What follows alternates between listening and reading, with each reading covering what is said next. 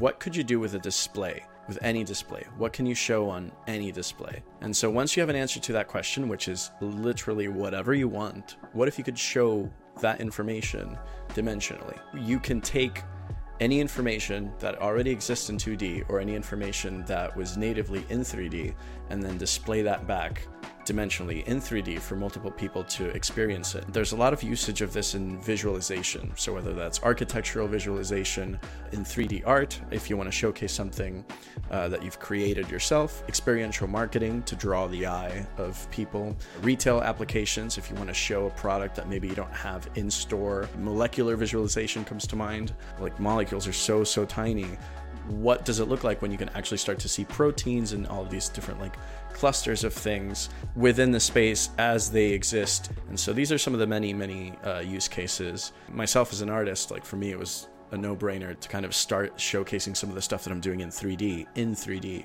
And so it becomes this kind of like little diorama or this little world that you can um, display in the way that it was created. Today, we have a wild episode. We're joined by Arturo, the community manager at Looking Glass. He's not just an expert, he's a visionary in the realm of holographic displays. So, buckle up and get ready to have your minds blown as we dive deep into this amazing technology by the company Looking Glass. What is a hologram to you? So, what is a hologram?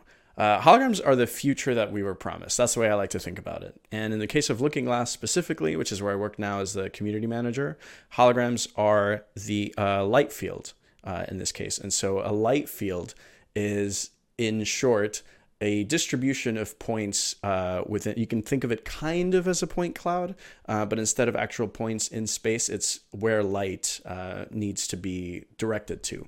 And so, in the case of a looking glass display, like the one that you all have back there and the one that I have here, uh, what we're seeing is like a very intelligent and mathy way of distributing and uh, displaying light. And so you can see that as I move this device here, we can see so the different angles um, that we would be uh, experiencing if we were kind of standing in the space. And uh, as you know uh, from having one yourself, or if you happen to see one in person, if you're watching or listening to this, uh, then you'll know that if you stand in you know a different angle while you're staring at a different uh, at a looking glass display you'll be seeing what you would see in that angle if that were actually in that box or in that display uh, which is is really a wild thing and that's why i say it's the future that we were promised like we live in a like 3D it. world, right? Yeah, and so Yeah. why, you know why not see stuff in 3D as well? It's just mind blowing. Yeah. I would also say for anyone who's listening who uh, who maybe doesn't have the visual up with them right now, um, the best way I would describe a looking glass display is uh, as someone who's who's a you know a gamer from time to time. Um, I think back to the Nintendo 3DS and thinking like how cool is it that we have a Mm. 3D display and like it was cool, but it it definitely like kind of it didn't really Kinda suck, mark, right?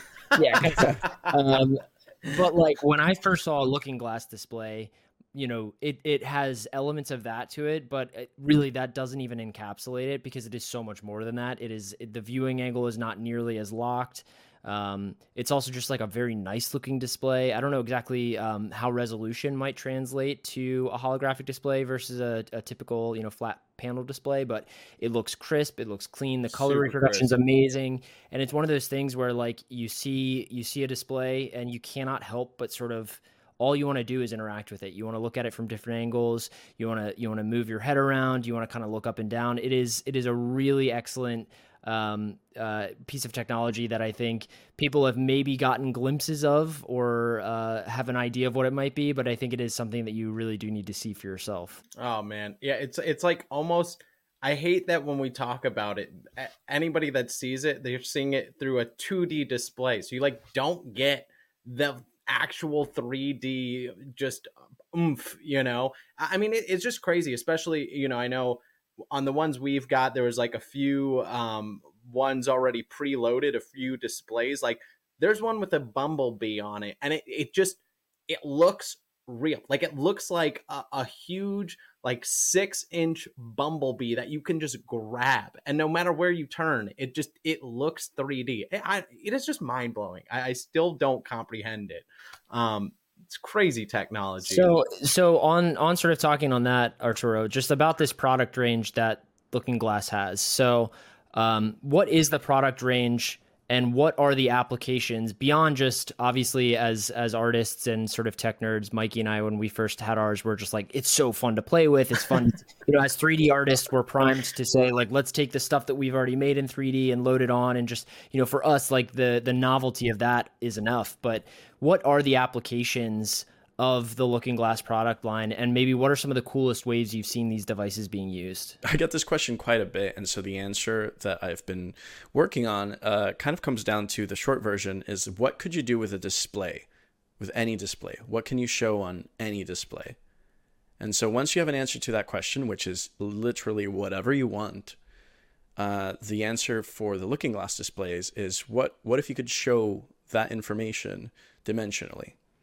And so that's a difference I think that I've worked out. The big like switcher, the big clincher is like you can take any information that already exists in 2D or any information that was natively in 3D and then display that back dimensionally in 3D for multiple people to experience it. And so, uh, to answer the second half of that question, what are some of the applications that I've seen or that I find really interesting for this? Um, there's a lot of usage of this in visualization. So, whether that's architectural visualization, obviously, as we talked about, and we're all, uh, the three of us and some of us watching are familiar with uh, in 3D art, if you want to showcase something uh, that you've created yourself, experiential marketing to draw the eye of people, uh, retail applications, if you want to show a product that maybe you don't have in store or you want to show it in a way that just wouldn't be able to, to uh, be done in the, in the physical world, mm. um, as well as um, like uh, yeah, I mentioned visualization. Uh, molecular visualization comes to mind. Uh, a lot of the the programs that are uh, being used for all these kind of research and discovery and research and development labs uh, are flat screens and and because uh, as you might imagine like molecules are so so tiny um, and and kind of hard to get a read on when they're all laid out in a 2D image what uh, the what does it look like when you can actually start to see proteins and all of these different like clusters of things within the space as they exist in the body or whatever uh, kind of item you're you're studying. And so these are some of the many many uh, use cases that I've seen and some of the ones that I find really interesting. Myself as an artist, like for me, it was a no brainer to um, to kind of start showcasing some of the stuff that I'm doing in 3D in 3D. I'm the only one that gets to experience what that looks like as I'm building stuff out in Blender, which is my tool of choice, or uh, in Unreal um, I'm the one that knows what that scene looks like, and I would have to share the scene with you or with somebody else, or render out a video if I wanted them to get an idea of like all this stuff I put so much hard work into.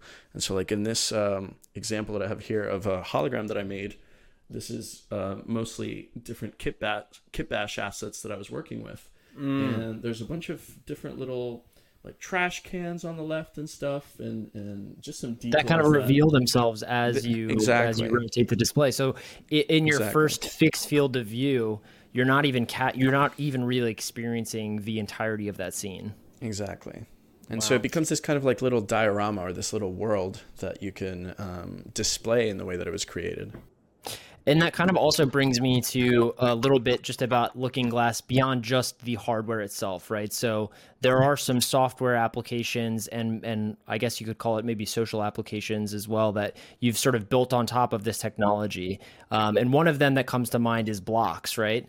And so I think it's so interesting that you've you've led by saying um, imagine what you can uh, see on a, a, typical display. Now imagine if you could incorporate depth into that. And obviously, as 3D artists or 2D artists or you know motion designers, animators, you understand that there are you know you you have an understanding of what's left on the cutting room floor. You know what's left in the scene that other people don't see. And the reason that we have to make those decisions is because our audience typically, you know, if you're a VR artist, not every person knows or owns or wants to use a VR headset. Not every person um, has maybe specific apps on their phone that allows them to interact with AR or you know specific technologies like that. So it seems to me like the Looking Glass has not only like made it a priority to create uh, display that removes the need for sort of third party tools. But there's also this, you know, the way that Blocks is pitched is like say goodbye to gifs and say hello to holograms. And it's an interesting way to experience these looking, you know, what we're describing as a, a, the looking glass display. It's a way to experience kind of interactively, even just on a 2D screen, what that parallax and what that depth might look like. So I'm just wondering if you could share a little bit more about sort of the methodology about some of the other apps that you're building on top of the looking glass ecosystem to complement the hardware that's already so amazing. 100%. That's uh, it's a perfect tee up for blocks. It's the way that you can create, share, and display. So a lot of the content that was being created for the Looking Glass, at least in its nascency, um, and the company's uh, somewhere around like 14 years old now at the time of like recording this video. But the the portrait uh, was launched out of Kickstarter, I believe, in 2018. That's how I got a hold of mine, uh, mm. well before joining the company. And I just wouldn't shut up about it, so they reached out to me and we're like, "Hey, we like the stuff that you're doing, and you you know you really it seems like you really like it too." And it was just a natural fit. A lot of the stuff that I was making for the Looking Glass kind of stayed at the Looking Glass, and then it becomes a little bit, at least at the time, it becomes a little bit tricky to show people uh, like it translates really well on video for something that's so kind of magical in person uh, but again some of that content was getting stuck there and so blocks was kind of a response to that which was what if the content that you're making for the looking glass could be shared with other people in a really e- simple package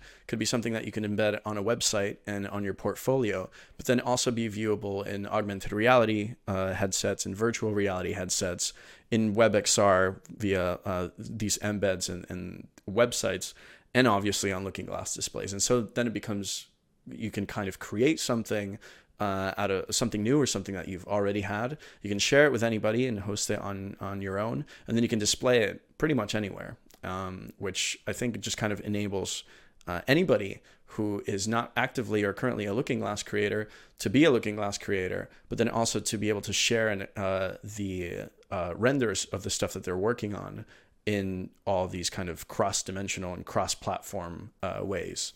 Mm. Which is it's, it's that's kind of a bold move to move to take as a, a company producing hardware to make an application that is device agnostic and allows people who maybe don't own the, the hardware. So do you think that that I mean, as someone who owns the display, I can tell you I've looked at blocks and they are amazing representations, you know, of the display that I have in person, um, you know, online or on my phone. But you know, do you do you think that that move is because the technology that you've built in the the physical displays themselves, you know, is so magical that it's like even if you have that experience online or have that experience in another device, that you're going to ultimately want to see it on the Looking Glass display itself.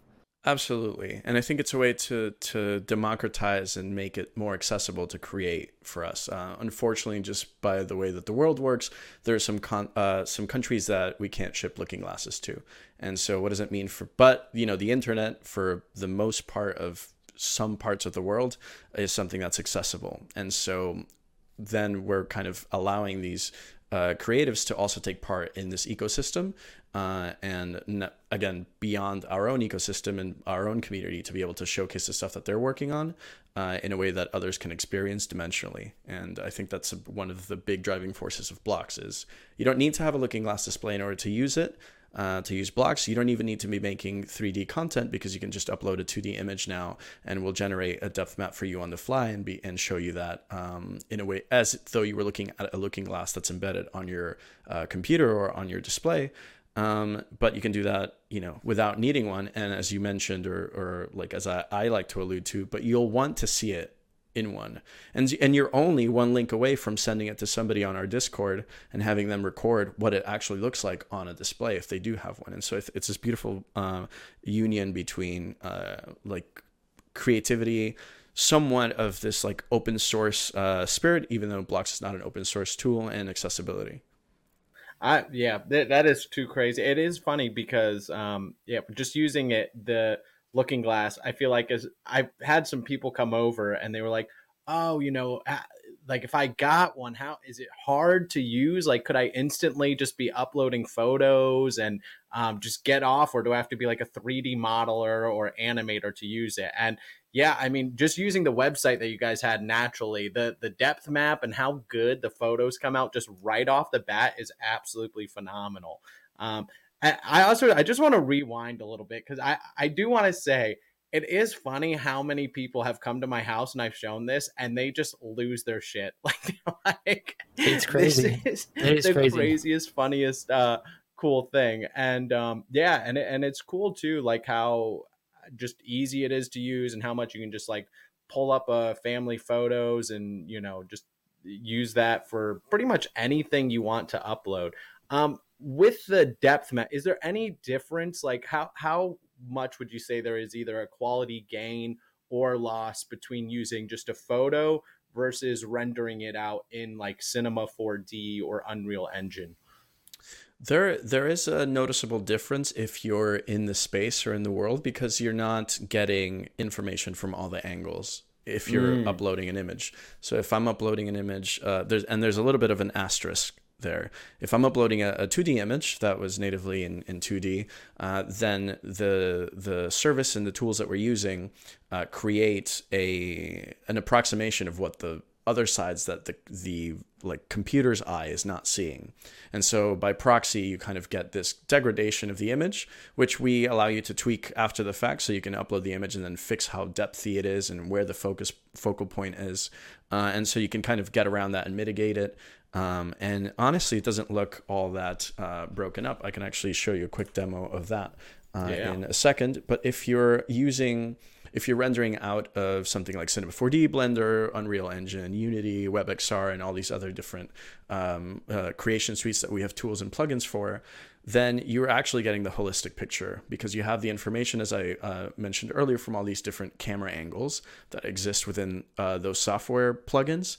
And so when you're standing in the far right, you're seeing what was actually there in the 3D scene, as opposed to an approximation of what the artificial intelligence that's creating the depth map uh, mm. is generating to make it kind of seem like it's filling in the space. All that said, in painting tools and, and these AI tools, as we know, are just getting stronger and stronger and better and better. And so it it's it I, I don't anticipate it being too long from now uh, where we'll actually get like something that's like really close to approximating what it actually uh, looks like. And so this yeah, is it, a uh, a uh, wow. uh, stable diffusion render uh, that i made of the ninja turtles hanging out at the subway station. And it's not you know this was a 2d image um, but with blocks. We're creating a depth map for it. And whoa it looks like i'm gonna drop this. There we go we're creating a depth map for it and then showing you uh, what different angles would have looked like. Uh, and you that can you can hardly tell. Only if you're really really close uh, can you tell that. I was gonna say, there.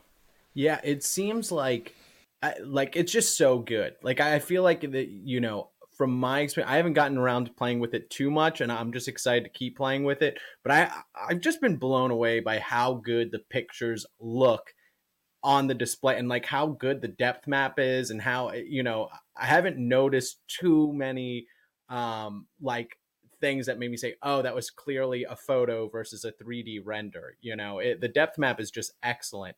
But i will say i've noticed that even some 3d models that i've tried like 3d to 3d some of them look better and some of them look like great and some of them look good. Um is there any just because i know you've messed around with it a lot more than me is there any tips that you have for making like a just a really rocking uh 3d render or hologram display uh, there are many, and you can find them on our docs page, um, which is at look.glass forward slash docs. We have a whole um, sort of creative getting started uh, and like tips from the community as well as a team.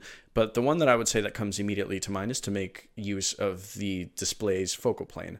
So there's uh, actual like physical point in the display in which things are sharpest, and we try to approximate this in the software uh, tooling and Blender, Unity, and all those tools that we mentioned earlier to make it uh, simpler for folks to take an object in that 3D scene and put it on the focal plane of the different cameras. And then when you render out, anything that's on that focal plane will be in complete sharp focus, and anything further back uh, will kind of fall off in a way. I have an, uh, maybe this example won't work here, but if I pull up uh, this Halloween creepy scene that I made, um, I can illustrate that using Looking Glass Studio, which is uh, the tool that we use for um, for loading up holograms onto the display. So what I'm doing here is changing the depthiness, and we'll see what we can see is that the background is oh, kind wow. of falling further away.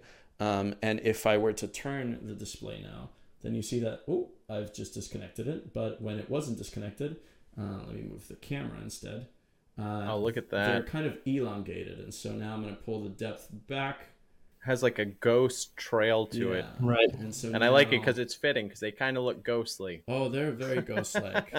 and now I'll change the focus, and you can see that they kind of come forward on the display, but they're out Oh, of focus. wild. And now Yeah. they're back in the focal plane. And so playing around with these tools, which uh, the majority of them allow you to actually in real time uh, see the uh, the work that you're doing on the display. Um, to maximize the sharpness of the hologram that will yield the best result. Uh, And just as a little tidbit, I'll just play this like really creepy uh, stable diffusion transformation. Amazing. That is Here. so good. Um, It's wild. It is wild. And as someone who is, as someone who's used the Blender plugin, um, it's so so solid. And uh, every all of these terms um, that Arturo is mentioning, they it, there are physical uh, UI displays that make it sort of easier, I think, to understand how these I you know how these concepts work. So you have you know your focal plane, but then you also have you know essentially what is clip start and, and clip end. You know what how close to the camera are objects in your 3D scene impacting the render, how far away, and as you sort of, uh, and again, because it's all real time, I mean, that's the beauty of it is you can very quickly make adjustments on the fly before you even begin the rendering process, um, and and kind of see that in real time. Um, I'm also curious too, uh, as someone who's used the Blender plugin and has made a few of my sort of 3D scenes, translated them to the Looking Glass display.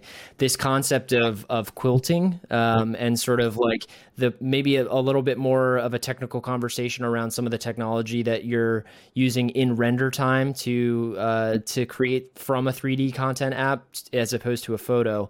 Um, you know, I think there's uh, the the default on the Blender plugin is to to render 48 is it 48 views per frame, um, and put that into a, a quilt, which then is loaded up. is so wild. But so is there a you know are there points of diminishing returns based on the size of the display versus the number of views you're rendering for each frame? Um, you know, if you could just talk a little bit more about that and sort of what uh, the team at Looking Glass feels uh, in terms of giving options to artists and and what works best. Hmm Well, just as you mentioned, there are so quilts. For those that uh, don't know, you can also find more information about this on our docs page, uh, which I mentioned. I'm sure will be somewhere here. But quilts are effectively the um, kind of de facto render format for Looking Glass, uh, which can be either a JPEG or PNG or a video file. Uh, and the way that they look, um, we'll throw something up here on, on screen, but the way that they look is essentially like a sprite sheet. And so what you're looking at is actually uh, the 48 different views, as Andrew mentioned, of the different camera um, of the different camera angles that are being captured in that scene.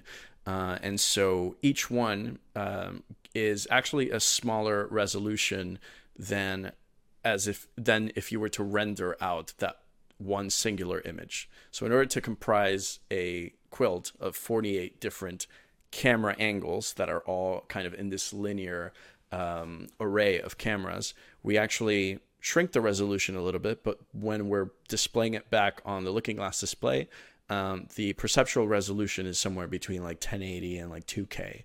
Um, and so that's all kind of fine and dandy technical jargon, but the the kind of secret sauce or the the trick uh, or one of the ones that I think is really interesting is that as you have more views to the scene, the background will actually be sharper. But the resolution, just by way of that math that I was mentioning, where each individual view is actually smaller resolution than the whole that make up this entire uh, quilt, um, the resolution of the actual output hologram will be lower because each individual camera angle that's then getting reconstructed into this light field uh, is just like slightly lower resolution than it would be if you had fewer views. And so, a short version to think about this is that if you want the background to be crisp, or you don't want there to be too much uh, kind of stuttering or juddering in the background of your scene, then you would render out um, if you don't want there to be too much stuttering, then you would render out more views, which means that the output of the hologram will be slightly degraded in terms of quality. Um, and if you want to have a really sharp hologram, then you would render uh, a higher resolution per view, but a um, a lower, number, of of views. And so all of this again is in the in our docs page, but there is this kind of like sweet spot depending on what what you're trying to do um, that you can toy around with. And again, you don't need to have a looking glass to play with this. You can start doing that on blocks like immediately as you're watching this or listening, um, and and trying to figure that out. But it, it's honestly one of those things of uh, like in creation and one of those uh, challenges to wrap your head around that I really enjoy uh, when it comes to like 3D creation, just creation and expression in general.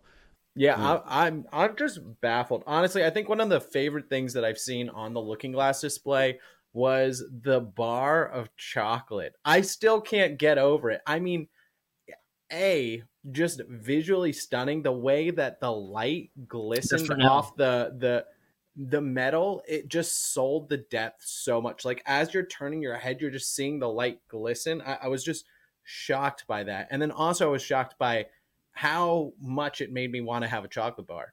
I was like, I was like, this looks like it was like I think even in Willy Wonka and the Chocolate Factory, didn't they have in the old version like a mm-hmm. 3D chocolate bar? I can't even remember, but it was just so good. I feel like one thing I could definitely see these displays being used for is like either drinks or food. Like if you went to a bar, I would I already if you could just like swipe through the drink menu and you just saw like little cocktails going by in a 3D display.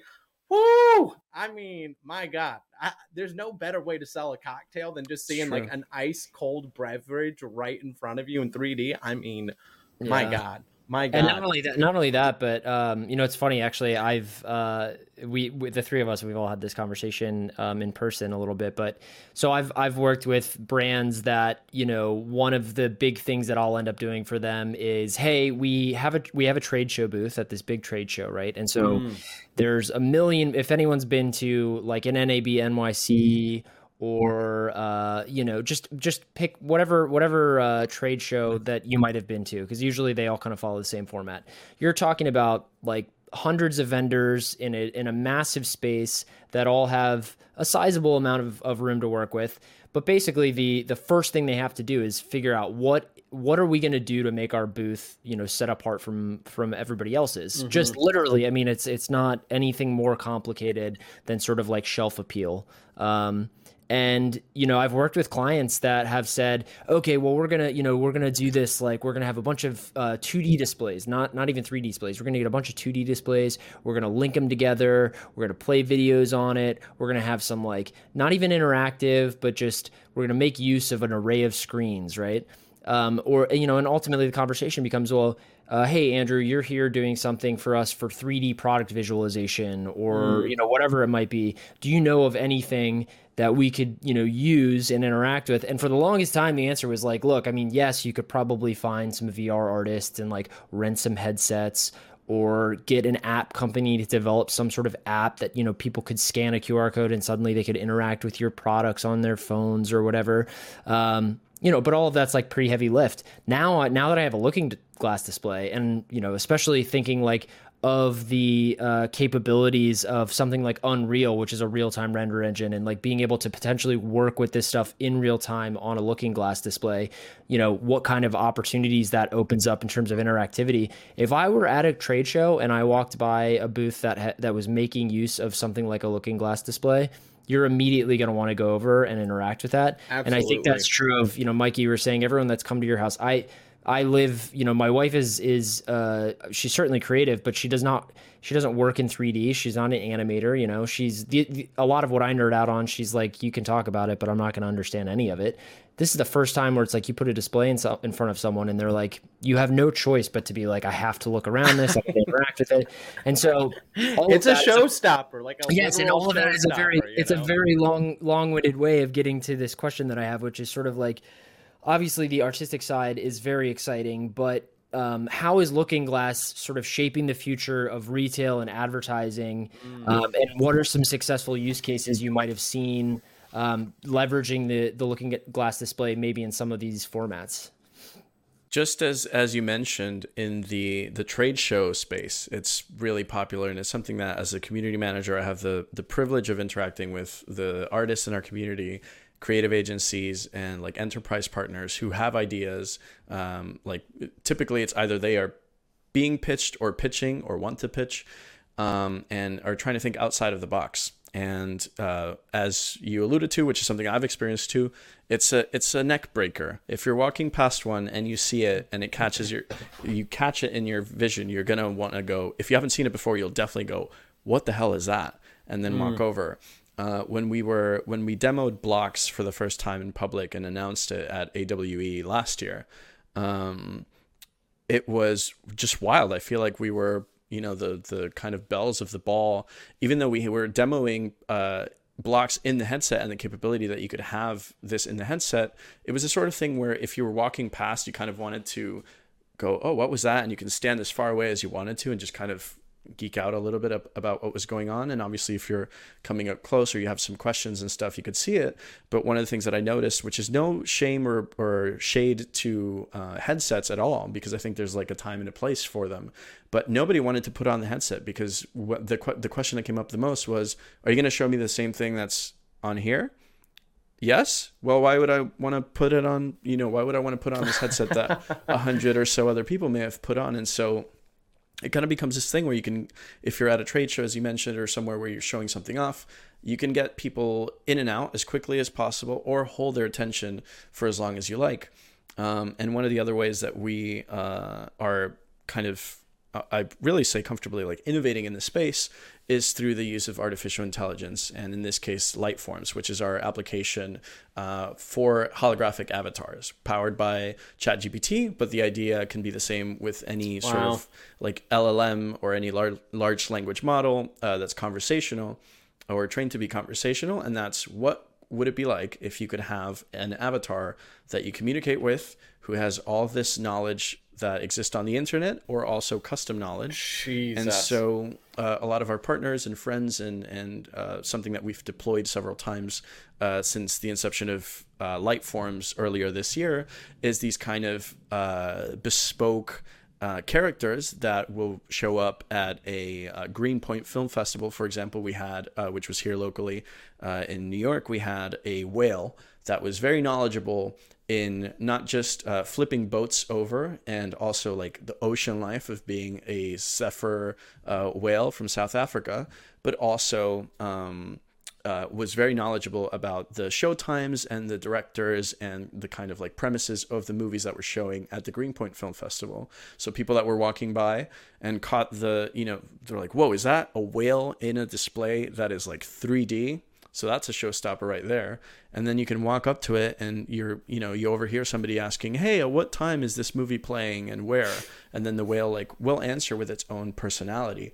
And so these kind of deployments wow. of the Liteforms is, I think, one of the ways that um, we're kind of uh, expanding and branching out into into different spaces that normally wouldn't uh, have a sort of conceptual way to bring in something like this, uh, were it not for like a creative director or somebody who's like pitching them on these ideas. Um, I'm sure you can't. I'm sure if you could answer this, you you know, or if there is an answer to this, I'm sure you probably can't. But I do have to ask.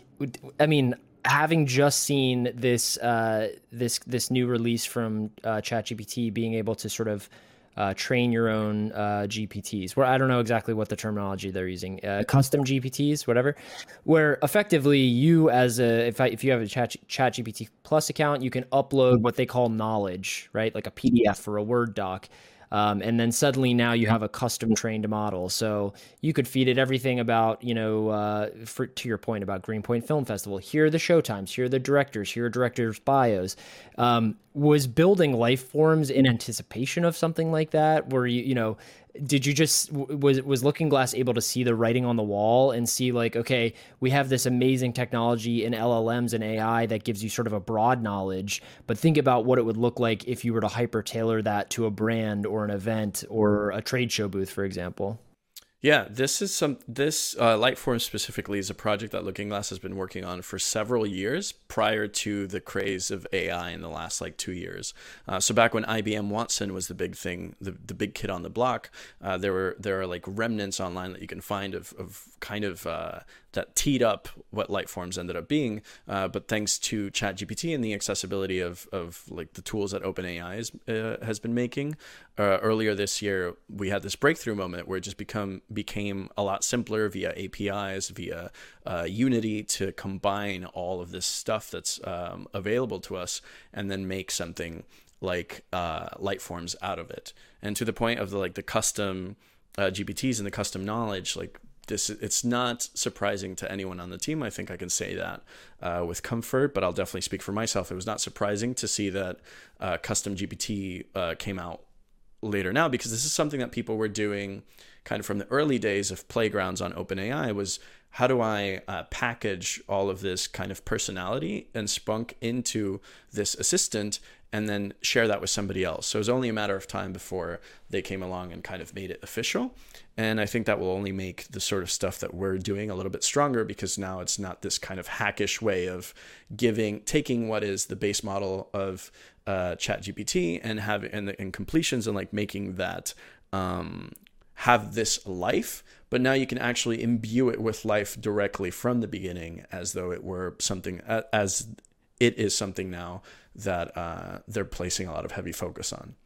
Right, and as some, you know, as someone who's worked with uh, creative directors or heads of marketing, like the ability to you know talk about like brand equity or uh, you know just making sure that your brand is represented in a good way you know uh, ChatGPT six months ago might not have been the best option because obviously, as we've you know conversations go around uh, hallucinations or it's it's just too broad. But to be able to fine tune that specifically to a goal or a task or a personality suddenly becomes it, it becomes a much easier conversation about is this something that you'd want to be using.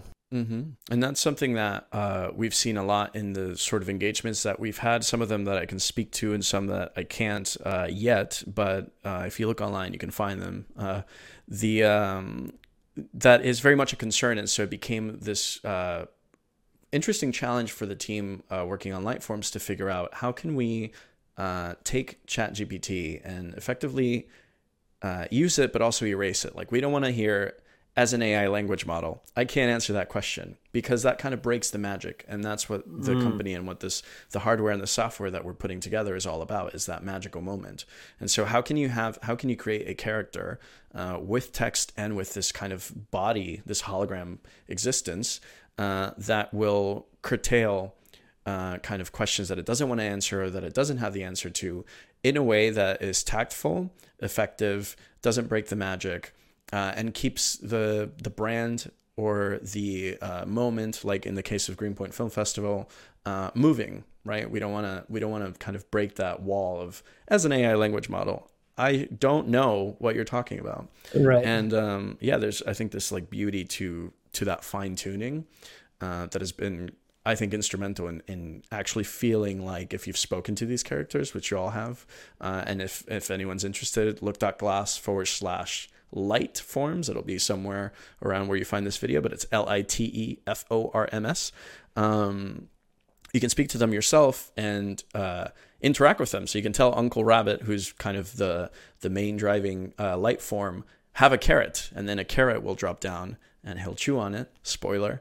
Uh, and then there's all these other little tidbits that you can hide because, as as you all know, for from being in the 3D space and maybe for listening or watching too, um, you know, it's a Unity application. So anything you can do in Unity, you can now do in this uh, in this tool. And so, what does that look like if I am a big name brand, insert here, and I want to trigger an action with a specific keyword that will show up in this holographic display and have this character kind of show you, hey, um, what does this shoe look like in this color? And then boom, it's there mm. uh, because now we have all these generative tools. It just kind of opens up a whole new world yeah. of interactivity.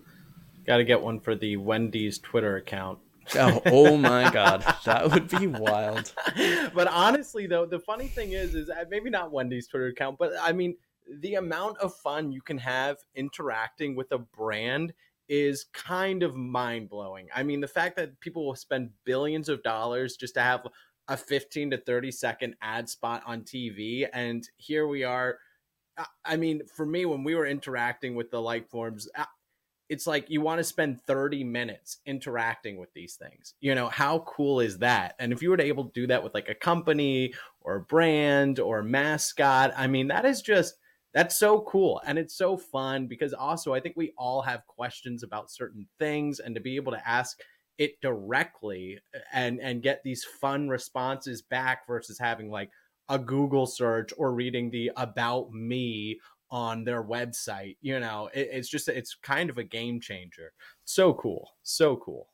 There's um the one example that I always go to and kind of came to first the first time I saw Uncle Rabbit come to life, which is what if you could learn about physics from Einstein, and you can it, you have this little Einstein character, and we take all the wow. writing and all the information of it could be Einstein or anybody else, right? Who's uh, has a lot of information out there uh, right. open to the world to use, and take that information, and imbue it into this character, and then have them explain it back to you at whatever level of complexity you would like. Um, there's all this kind of talk around especially with ChatGPT and obviously deepfakes and all these AI tools of like the discomfort of bringing back the dead or bringing back or or like oh, creating wow. somebody that isn't there. And with different in different cultures see that differently. Uh, for some people, they still communicate with their elders even though they're no longer here, or somebody that may have just passed away, and it's this kind of like sure. filling moment, and it's beautiful. Here in the Western world, uh, it's a little bit different. Um, but all in all, I think for me as a learner, I think it would just be so engaging to be able to like ask one of these great thinkers, uh, even though it's you know it could be like a Pixar s character or some for, for photoreal character. Ask all these kind of questions, and then know that in the background there's this body of knowledge that is to some degree tuned to not give me false information. But I'm now like sitting in a classroom with this Einstein and like learning about mm. physics and yeah. seeing all these interactive like you know what is this i think we'll get to the point where we could be like so could you draw this equation out and like try to explain it to me graphically and leverage the power of these tools to to make that happen? That's the future i'm excited about. Yeah. Wow. It's it's oh sorry go ahead mikey. Uh, well i was almost thinking like how crazy cool is it? This is like a mixture between like cortana and mm. her. Like i'm almost mm-hmm. imagining mixed with your google home like how cool it would be to have your own avatar, either that you created or something of that nature downloaded. And it has kind of a personality tweaked however you wanted, even to reflect your own. And that it could, you could say, like, download physics today. I have a bunch of physics questions, and it could be like tweak its own model.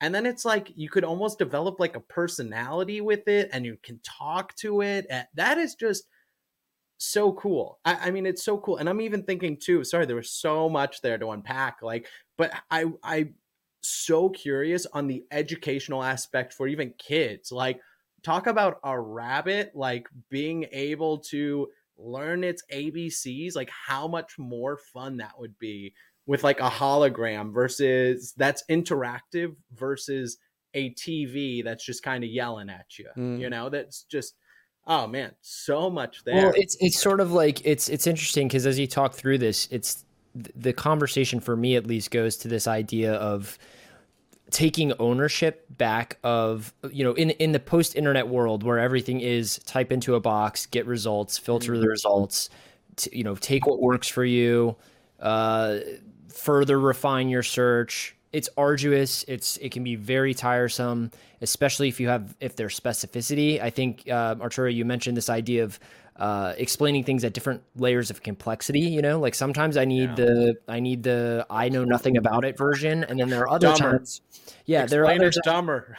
Other times where like, I I have a foundational knowledge and I'm trying to build on that. Right it's very hard to there you know the levers that you can push and pull with traditional like web search or uh, knowledge hunting on the internet the, there there are some for sure but like they are not nearly as robust as what you can see accomplished with you know to your point like training uh, an ai on a specific um, set of data. It, it, you know imagine it's like if you use any complex program just think about taking the release notes and the manual from that program giving it to a gpt and then saying hey rather than having to look up in the table of contents this one section that I'm looking for, you can just type in your question. You know, it's it it gives you sort of this like ownership back of it saves you time it makes it more direct you know you feel like you suddenly are actively involved in the process that you're not sort of just like this passive consumer of of knowledge and i think it's so interesting because it's like again we're talking about looking glass displays uh, you know this idea of like a holographic display. But it seems to me that looking glass has really positioned themselves as this pivot point between all of these moving technologies and and seemingly very very strong at bringing them together into a sort of ecosystem that works and builds off of you know off of these seemingly disparate pieces of technology. It's been yeah it's been a lot of fun uh, I've been there since April of last year, and it's you know I uh, before still am today, but before uh, joining Looking Glass, I have my YouTube channel. Um, and there, I kind of take all of this information that I'm learning, uh, whether it's about how to use tools like Blender or Unreal or Polycam, and um, was just kind of sharing this with the world. Like my background uh, prior to Looking Glass, I worked at CS50 at Harvard, uh, which is the world's largest computer science class, and kind of kicked off the massive open online courseware um, oh, wow. movement. And I actually took that class when I was living in Miami, Florida. I'm originally from Venezuela, but my, my family moved to Miami uh, in 2002, kind of fleeing the situation there. And um, uh, so I, you know, I grew up in Miami. I went to community college, and I kind of wanted out you know? So i'm like i have to learn something that i can do from anywhere. Uh, i can I have a laptop now. And so i started taking this class online to learn how to code. And it's a class that's taught out of harvard university. It's been taught there for 20 plus years. Uh, but the professor decided hey i'm going to make this open source. I'm going to film my lectures like they're netflix movies and uh, just teach the world how to code. And so i took it in miami. Very long story short, got to meet the team, uh, was extended an offer to work with the team, worked there for around five to six years, uh, developing the lectures uh, as a photographer. Yeah, as a photographer and cinematographer, and helping uh, ed- like educate and build this course that I took myself, which has millions of active students online, 800 at Harvard and 400 or so at Yale uh, concurrently, and it's actually running now at the moment. It's free, completely free. You don't have to pay anything, and it'll teach you so much but it came from this drive of like i want to know how the stuff like this phone in my pocket and my computer work at a really deep level. Um, and i think like with the stuff that we're doing um, with like ai we're we kind of have to we're at this point where like html css javascript all these things are kind of you should know that already right? Like people that are coming up now kind of are diving into this AI space. But re- uh, what I wanted to get to with that whole like background was um, I got to a point where I wanted to augment the stuff that I was doing with photography and film with 3D. And um, I was trying to do it with After Effects, but that laptop that I mentioned just could not handle After Effects. And for some reason, I had been putting off learning Blender, uh, but I decided, you know what?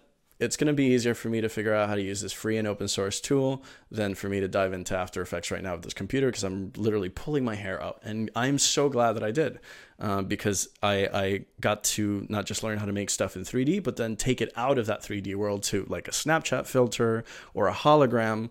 And so the reason why I'm giving all this backstory is because I think the stuff that we're doing at Looking Glass is this beautiful mixture of all of these different like nodes and pods of my life, but also of the world that are so like embedded in and awake and like prescient into the stuff where we're going now. Where like the, one of the latest releases that we'd done for uh, Liteforms that we were talking about earlier was custom characters. So you can't upload your own custom uh, like 3D model yet.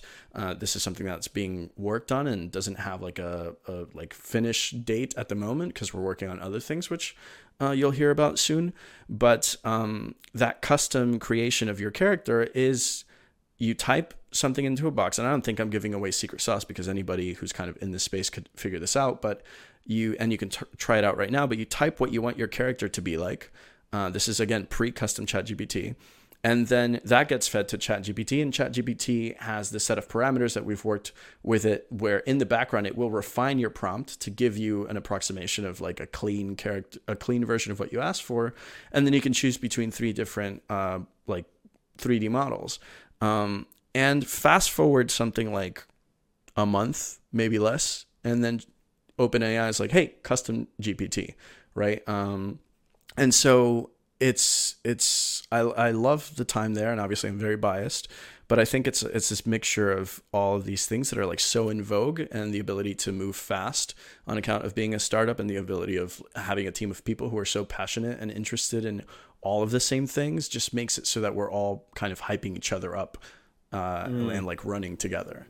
Yeah, and I mean, it sounds like uh, just knowing, having shared your background, it, I would imagine that a lot of people looking glass don't have that exact story, but maybe stories that are similar. And I think that it's so difficult. It can be, it can feel very difficult right now in an in a time where it is overwhelming the amount of stuff that's coming out. I mean, you even said it's like a month later, custom GPTs. It's it's something that you know maybe the three of us were all attuned to. Someone listening to this, if they have a background in you know uh, in the creative arts, I think it's it feels like it's very much the at the forefront of the conversation.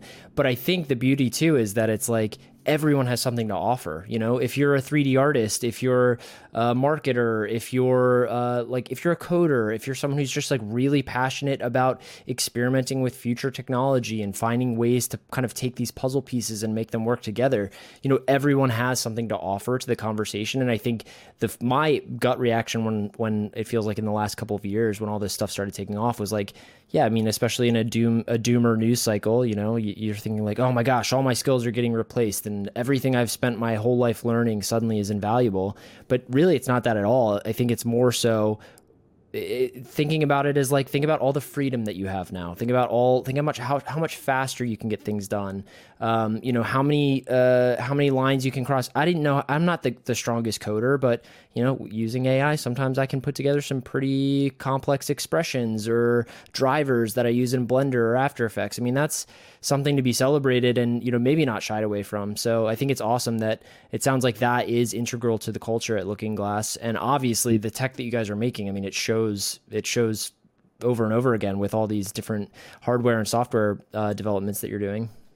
Yeah, the ethos is very much you know tinkerers, creators, artists, uh, you know, and for the world. So I, I love that. And obviously, the moniker that you'll see uh, everywhere is to the future because we're just excited about what all these tools. It's not a doom and gloom situation. Kind of to your point, it's something where uh, when we see something that is new, for some it might be challenging. And I think I'll speak for myself, but.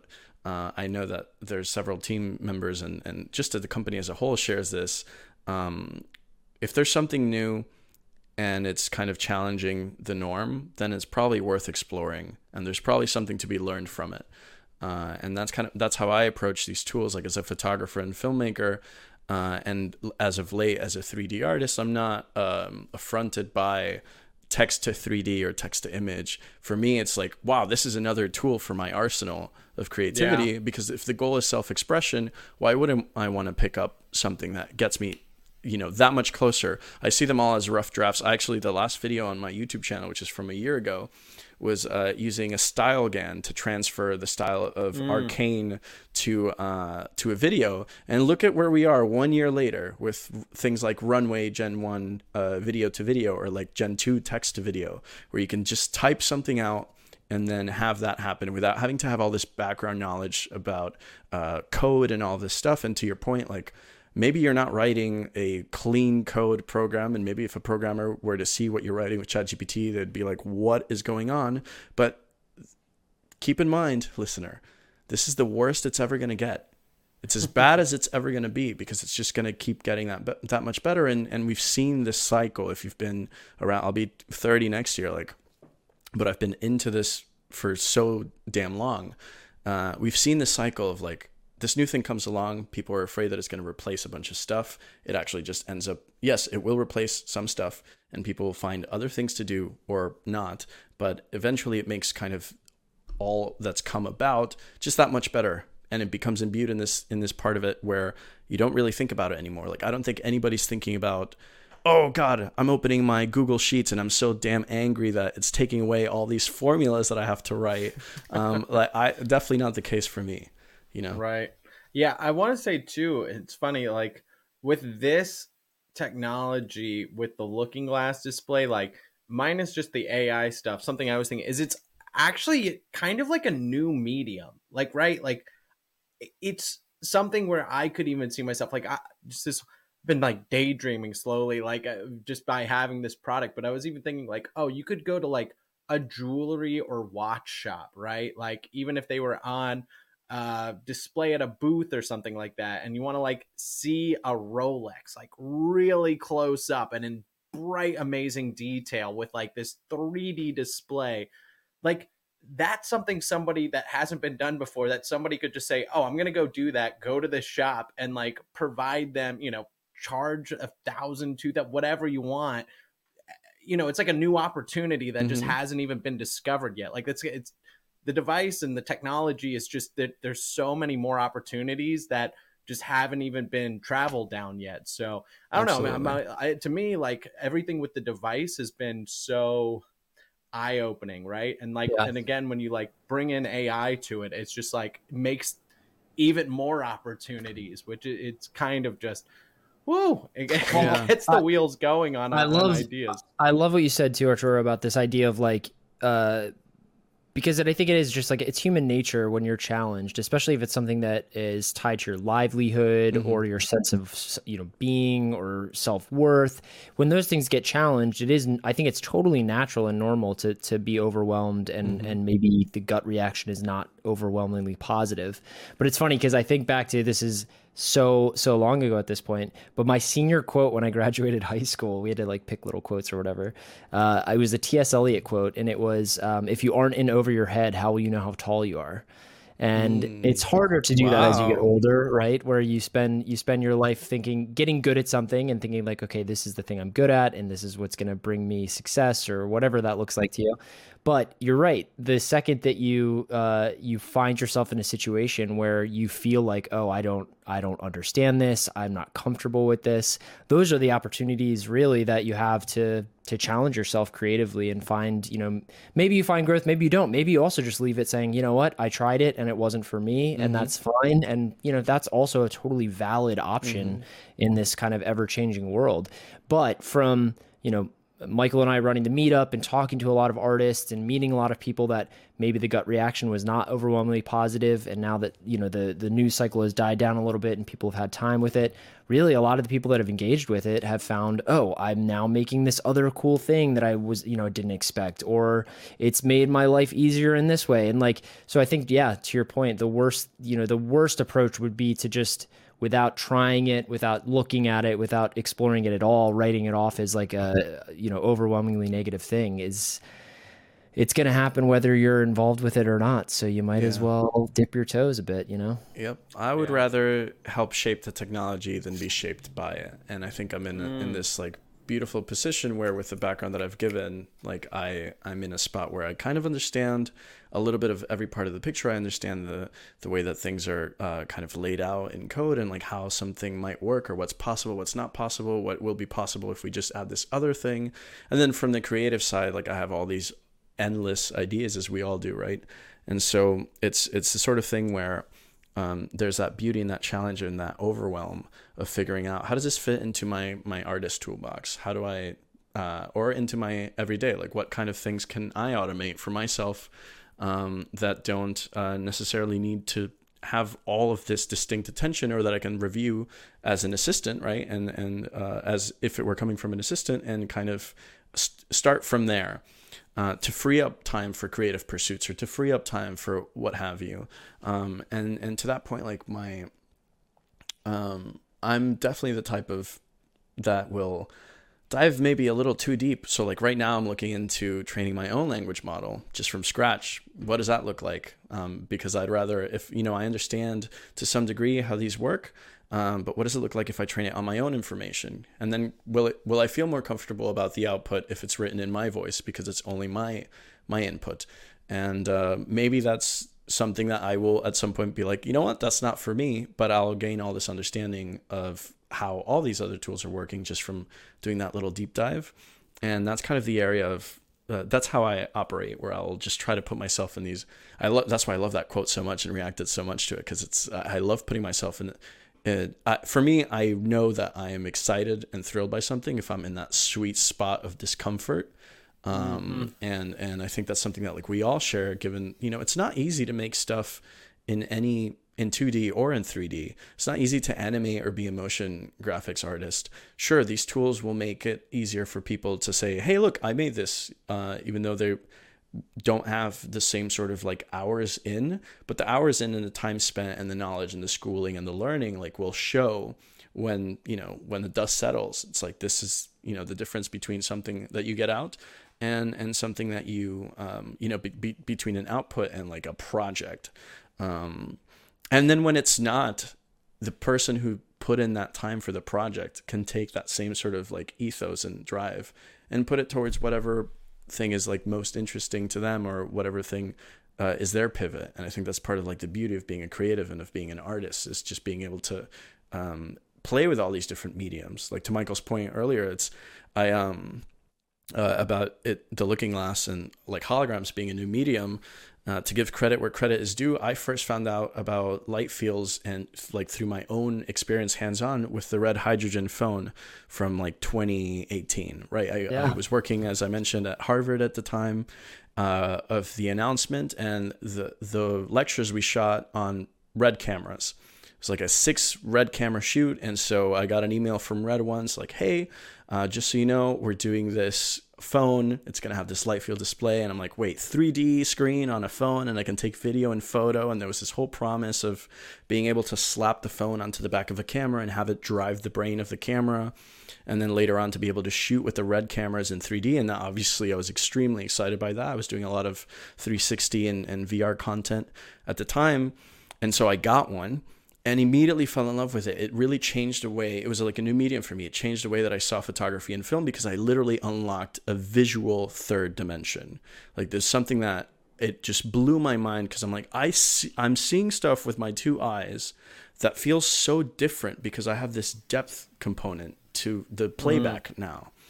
And it really changed photography and film for me, and it kind of renewed, gave me like the second wind for it. And I wanted to find a way to to share some of the stuff that I was making with other people with my mom and but I wasn't about to buy like a $2000 phone just to ship it to her with some photos and videos that I took. And so in my digging I found the Looking Glass portrait and I backed it on Kickstarter and now here we are because wow. there's this like new Love medium that. of of being able to to express the world and the kind of art and the stuff that I want to see in this really uh, emotive and like emotional way. That's awesome. Mm. I love the full circle there from going from the product back to where you started and now to where the product is um, and how your your involvement with the company. Um, and I love that you got to join the company just through kind of like pure excitement for the product. Like that's so awesome. Um, so like just kind of speaking to where so now you're with the company, everything's been groovy. Uh, I'd love to hear. Do you, is there any future goals or developments that you can talk about? Uh, we are working on, uh, depending on the time of release of this podcast, you may or may not have heard that there are some very exciting news uh, ahead. So, assuming that this is releasing after December 5th, uh, or on December 5th, you'll definitely want to be on our website, which is look.glass. Right. Um, but there are, yeah, there's a lot of developments on their way. We're constantly tinkering with stuff, some of it that doesn't see the light of day. And we're a small team. Uh, it's something, you know, less than, fewer than 50 people, uh, both in Brooklyn wow. and in Hong Kong, uh, moving fast and trying our damnedest not to break things. Um, but uh, yeah, in, in terms of, of, of advances that I can speak to, a lot of them uh, weigh on either think ways that we can make our technology more accessible for folks, uh, whether that is um, by uh, dimensions or price point, and ways that we can uh, integrate some of the cool and exciting tools that we're seeing from either friends or partners or that are openly accessible for folks to use into the stuff that we're doing so that everybody can become a looking glass creator. That's one of the driving forces behind uh, the existing like 2D to 3D conversion, which is now available on blocks. Um, and so that is where kind of the ethos and the, the driving force lies is how do we get not how not only how do we get so many of these displays on desks all over the world so people can have that same like holy crap moment that we love to see so much when we're showing this off to people, and which was a large part of the reason why I took the job, uh, just to be able to see people's brains blow up in front of me, like yours did when you came to the office and got to see, uh, you know, the bigger displays, but also uh, make creation and self-expression something that's accessible for folks in in a way that just hasn't been today because the technology wasn't there. So Mm. I think those are the the things that we're excited about and moving toward. That's amazing. Love it. Love it. Um, wow. I feel like we got a full scope of everything that you've been doing and uh, everything with the company. If somebody were to get a display, this is kind of the last question I have. Um, what? How would you say? Like, what do you think the first things they should do or upload or like experiment with it? Like, if you were to give this to your friend and they said, "Okay, now what do I do with it? Like, what what should I try first? um, what what would you say? I think the lowest barrier to entry would be to try uh, blocks.glass, which is the tool that we've been talking about, which allows you to upload a, any image on your phone and then convert it into a hologram. Um, That is the lowest barrier of entry for anybody who may not be savvy with 3D tools yet, or you're just learning.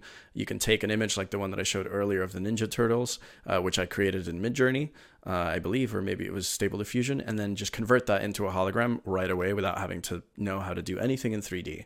And then the second thing, but also first thing, so for 1A and 1B actually, is to jump on the Discord because if you get stuck or you have any questions, um, uh, or you just simply want somebody to talk to about an idea that you have, or you forget anything that we've said here today, uh, I'll be there to answer as well as a bunch of Looking Glass team members and the community of like, I think it's well over like 7,000 people now Wow. around the Wow. world that have Looking Glasses or are using blocks and are up- uploading daily.